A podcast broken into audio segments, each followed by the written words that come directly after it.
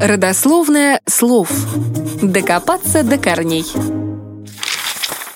Шляпа – это классика мужского гардероба. Она придает образу мужчины романтичности, интеллигентности, загадочности и привлекательности – за последнее время интерес к этому аксессуару значительно снизился. Тем временем шляпа во все времена была признаком настоящего джентльмена и подчеркивала социальный статус обладателя. Цилиндр, федора, трибли, хомбург, котелок – все это разновидности головных уборов. Но сегодня мы поговорим лишь об одном – о котелке.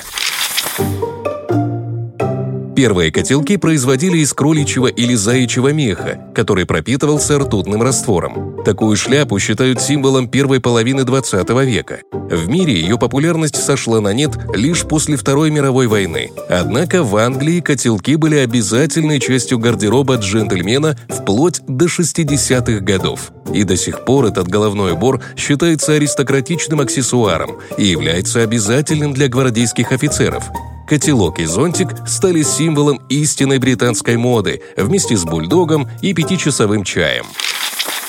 Зарождение котелка связывают с Эдвардом Коуком. Именно он в 1849 году сделал заказ известной фирме Lock Co на создание головного убора, который бы надежно держался на голове. Такая шляпа предназначалась для лесников, ведь высокие громоздкие цилиндры, бывшие в употреблении в то время, часто спадали или терялись. По легенде, Эдвард Коук, когда забирал свой заказ, своеобразно проверил шляпу на прочность. Он дважды попытался раздавить его ногой. Котелок достойно выдержал испытание и этим завоевал звание удобного и практичного головного убора.